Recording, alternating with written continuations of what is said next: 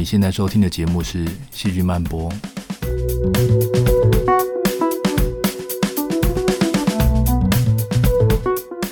欢迎来到《细菌漫播》，这是一个细菌人讲细菌八卦的地方。我是陈俊尧，很高兴在这里为你服务。太空是一个我们到不了的神秘地方，今天就来谈谈太空。我们的主题是太空细菌学，来看看细菌能不能上太空。细菌到了太空会不会变得不正常？以及我们能不能利用细菌来帮助我们在太空旅行？希望你会喜欢今天的节目。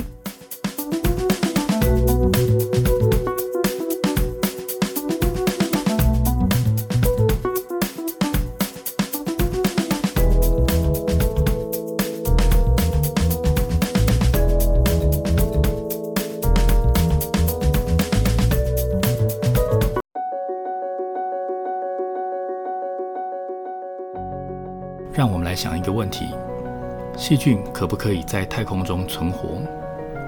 要回答这个问题，你应该会去想，人为什么不能在太空里存活？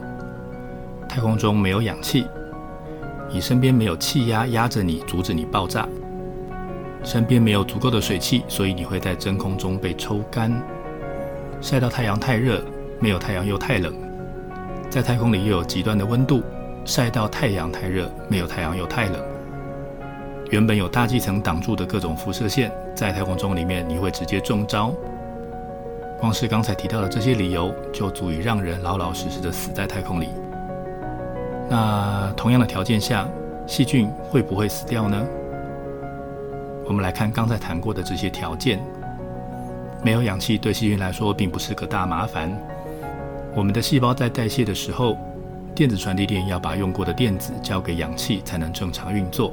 所以没有氧气不行，但是很多细菌可以用其他的东西来接走这个电子，所以有没有氧气无所谓，它可以换别的东西来执行一样的任务。压力对细菌来说也不是问题，它们的细胞壁很坚固，你即使用一千大气压的压力去压它，都没有办法把细菌压扁，所以不会有事。我们如果被抽干、晒干、冻干，大概没机会从人干被抓去泡水之后还能够重新恢复生命。不过细菌做得到这一点，虽然不是每只细菌都活得下来，但是留个几只来复兴族群是绝对没有问题的。太空里有辐射，辐射线会打断 DNA，这一点就比较麻烦了。它们一样会因为辐射线而造成 DNA 断裂。不过细菌有被证实修复 DNA 的速度比较快。有些细菌种类可以用人类致死剂量的一千倍的辐射照射之后，还能够正常生活。有了这些能力在身，细菌要活着度过太空旅行，好像也不是不可能的事情。不过，要能够长时间活着，还有很多难关必须要克服。有人就做了这样的实验，拿了能够抗辐射的奇异球菌，把它冻干成粉，弄成小团，然后放在铝盒里。外面用透光的石英包好，整包挂在国际太空站的外面。这一挂就放了三年，因为这些科学家想要知道，如果把细菌长时间放在太空环境，它们到底能不能够活下来呢？如果可以活下来，又会变成什么样子呢？好了，结果出来了，在这些细菌团里面，那个最小团的。直径零点五 millimeter 就是公厘的细菌团，可以好好的活过三年。它的死亡率跟放在地球表面的同种细菌其实差不多。不过，同样放在太空站，但是放在船舱里面的细菌存活的状况就没有这么好了。看起来被放在外面恶劣环境里陷入昏迷的细菌，还能够比住在舒服的太空舱里的细菌同伴还要活得更久。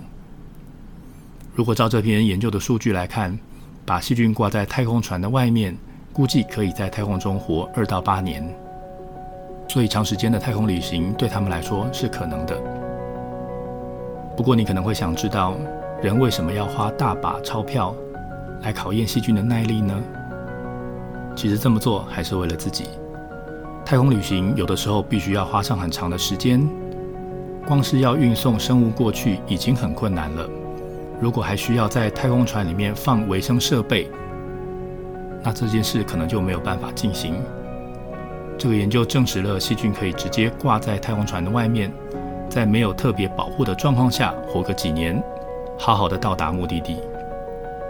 这样是不是就可以从地球发射个细菌弹到某个星球，先改造一下那边的环境，然后我们再派太空人上去呢？不知道有没有人会这样做，但是你真的应该要有个心理准备，或许哪天就真的有机会可以被派去开拓一个新的行星。上面提到的情报部分来自《Frontiers in Microbiology》二零二零年的研究报告。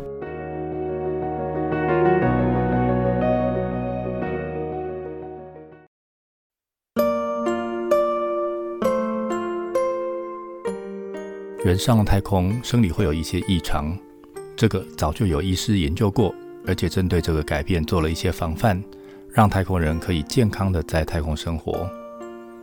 那细菌上了太空，会不会也有不适应的状况，而有了太空病呢？会关心这个，并不是因为我们突然重视起细菌的福利，而是因为如果细菌不正常了，恐怕会对人做出什么奇怪的事情。那到底在太空中，细菌会出现什么样的变化呢？你还记得在影片里面可以看到太空人在船舱里不戴头盔飘来飘去，不用戴头盔表示太空船里面有足够的氧气。而人可以飘来飘去，表示重力变小，所以细菌住在太空站里面体验到的最大改变，应该是变成了一个微重力的环境。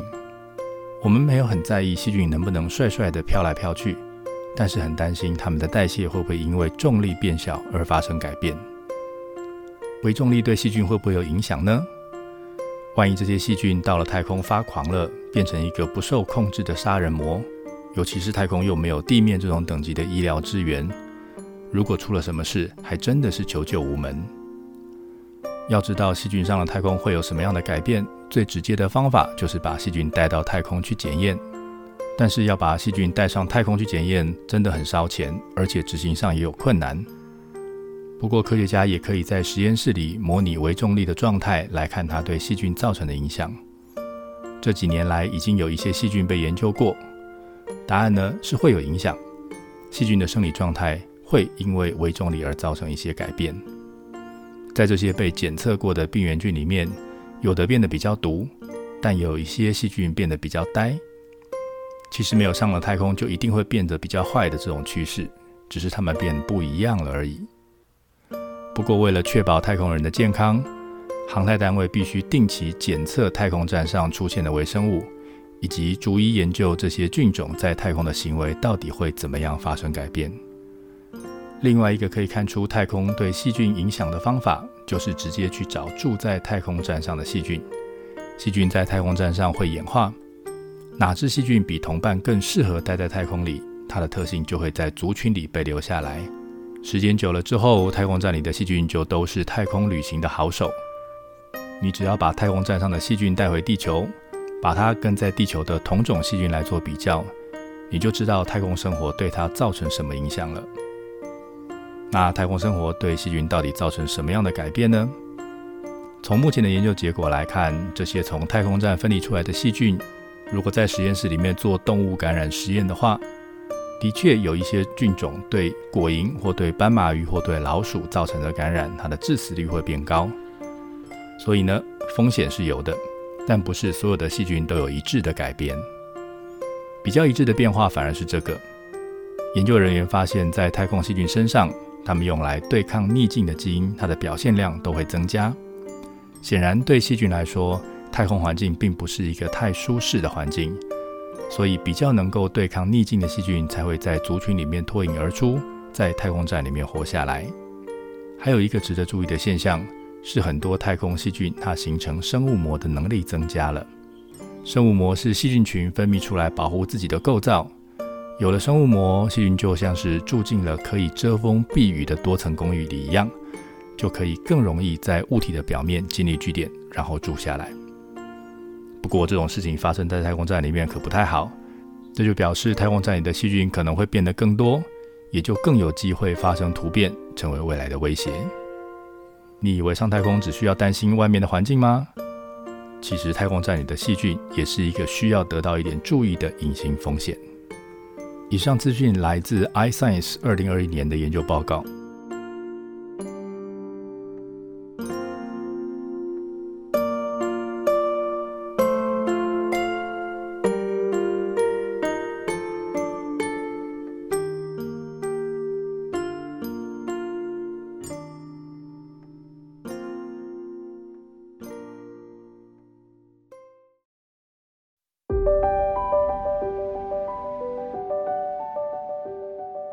细菌已经被证实可以在太空环境下存活，虽然不是每一只、每一种都可以活得下来，但是已经有很多种类都被证实可以跟着我们上太空。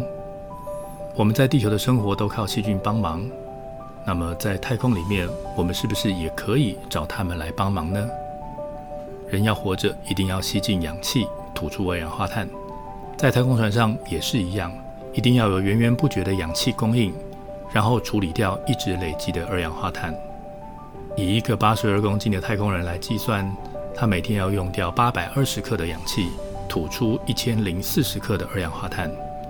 如果这是一个长期太空旅行，这些数字就会每天累积，总量会非常的惊人。目前在国际太空站上使用的设备是用化学方法来处理这些气体的，它们电解水产生氧气跟氢气。氧气可以用来让人呼吸，氢气则是拿去跟人吐出来的二氧化碳发生反应，让它变成甲烷跟水。这个反应等于是用氢气去换掉二氧化碳里面的氧，然后把产生的甲烷排到太空去。所以目前的方法还没有办法做到所有的分子都被重复利用。那在地球上我们是怎么样达成平衡的呢？在地球上有光合作用这项魔法。能行光合作用的生物可以吸收二氧化碳，也可以产生氧气，一次搞定所有的问题。如果可以在太空站里面盖一座植物温室，当然很棒。如果能有一座森林的话，会更棒。但是这是在太空站里面，哪来那么大的空间让你玩呢？我们有没有机会在有限的空间里面，经过精密的设计，创造出一个能够维持人类生存的迷你生态系呢？或者至少让我们有一个维生系统，微生物可以用很小的空间大量生长，所以应该可以利用它们。这种可以解决氧气和二氧化碳的问题的系统，叫做 Biological Air Revitalization System。现在是很多研究人员努力的目标，希望能够靠这些微生物的力量来做到在太空站里面的气体平衡。不过这可不是一件简单的事情，不是拿一包细菌包撕开包装，把菌粉倒进水里面搅一搅，照光就可以产生氧气跟吸收二氧化碳。这事情没这么简单，因为微生物也都是生物，你至少要能在太空中满足它们的生理需求，它才能够帮你做事。目前已经被拿来测试的微生物，像是 Chlorella vulgaris 这样的绿藻。或者是 Limnospira indica 这样的蓝绿菌，我就拿 Limnospira 这种蓝绿菌来当做例子来说明好了。生物要活着需要有碳、有氮的供应，所以养蓝绿菌除了给它二氧化碳以及提供人工光源之外，你还需要给它氮。蓝绿菌不能直接吸收氮气，你必须要给硝酸根来当做它的氮的来源。为了要让它一直生长，你就要一直提供硝酸根。为了解决这个问题，研究人员多养了一群能够把含氮有机物转成硝酸根的细菌，让他们把尿素分解成氨，再转成硝酸根，来给蓝绿菌使用。用尿素的这招很聪明，因为这样一来就可以重复使用太空人排出来的尿素，不浪费，把垃圾变黄金。更棒的是，蓝绿菌得到硝酸根这样子的氮的补给，就可以让它有充足的氮源来合成蛋白质，长自己的细胞。而这些长出来的细胞还可以收集起来，让你像是吃法菜一样，把蓝绿菌变成太空人可以吃的食物。好了，说到这边，你的脑袋可能开始打结了。这里是说把尿经过细菌转换，然后变成桌上的食物吗？没错，就是这样。在太空站这种物质不进不出的环境，能够做到完全重复使用是最棒的了。这是科学家的浪漫。不过，实际要完成这样的系统，还需要很多的努力。例如，你要设定适当的光照，设定搅拌混合的程度，还有长时间的稳定度也很重要。怎么样避免污染也很重要。过去三十年来，人类一直尝试把这些细菌跟藻类装进小管子，送上太空去做测试。目前的状况是累积了很多失败的经验，还在测试中。想要靠微生物让我们在太空中可以长期生活，看起来还需要更多的努力。以上情报来自二零二一年《Frontiers in Microbiology》上面的研究论文。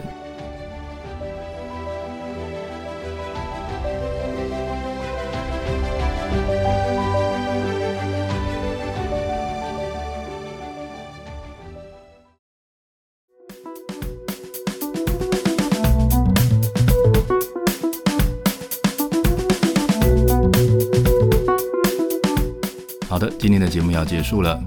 我们今天聊了细菌它进行太空旅行的可行性，也知道细菌在太空里面会改变，但是不太会发狂。也看了科学家怎么样让细菌帮助我们在太空生活。谢谢您的收听，欢迎追踪我在 Facebook 上面的细菌漫播粉丝专业，也欢迎你告诉我想知道什么细菌事。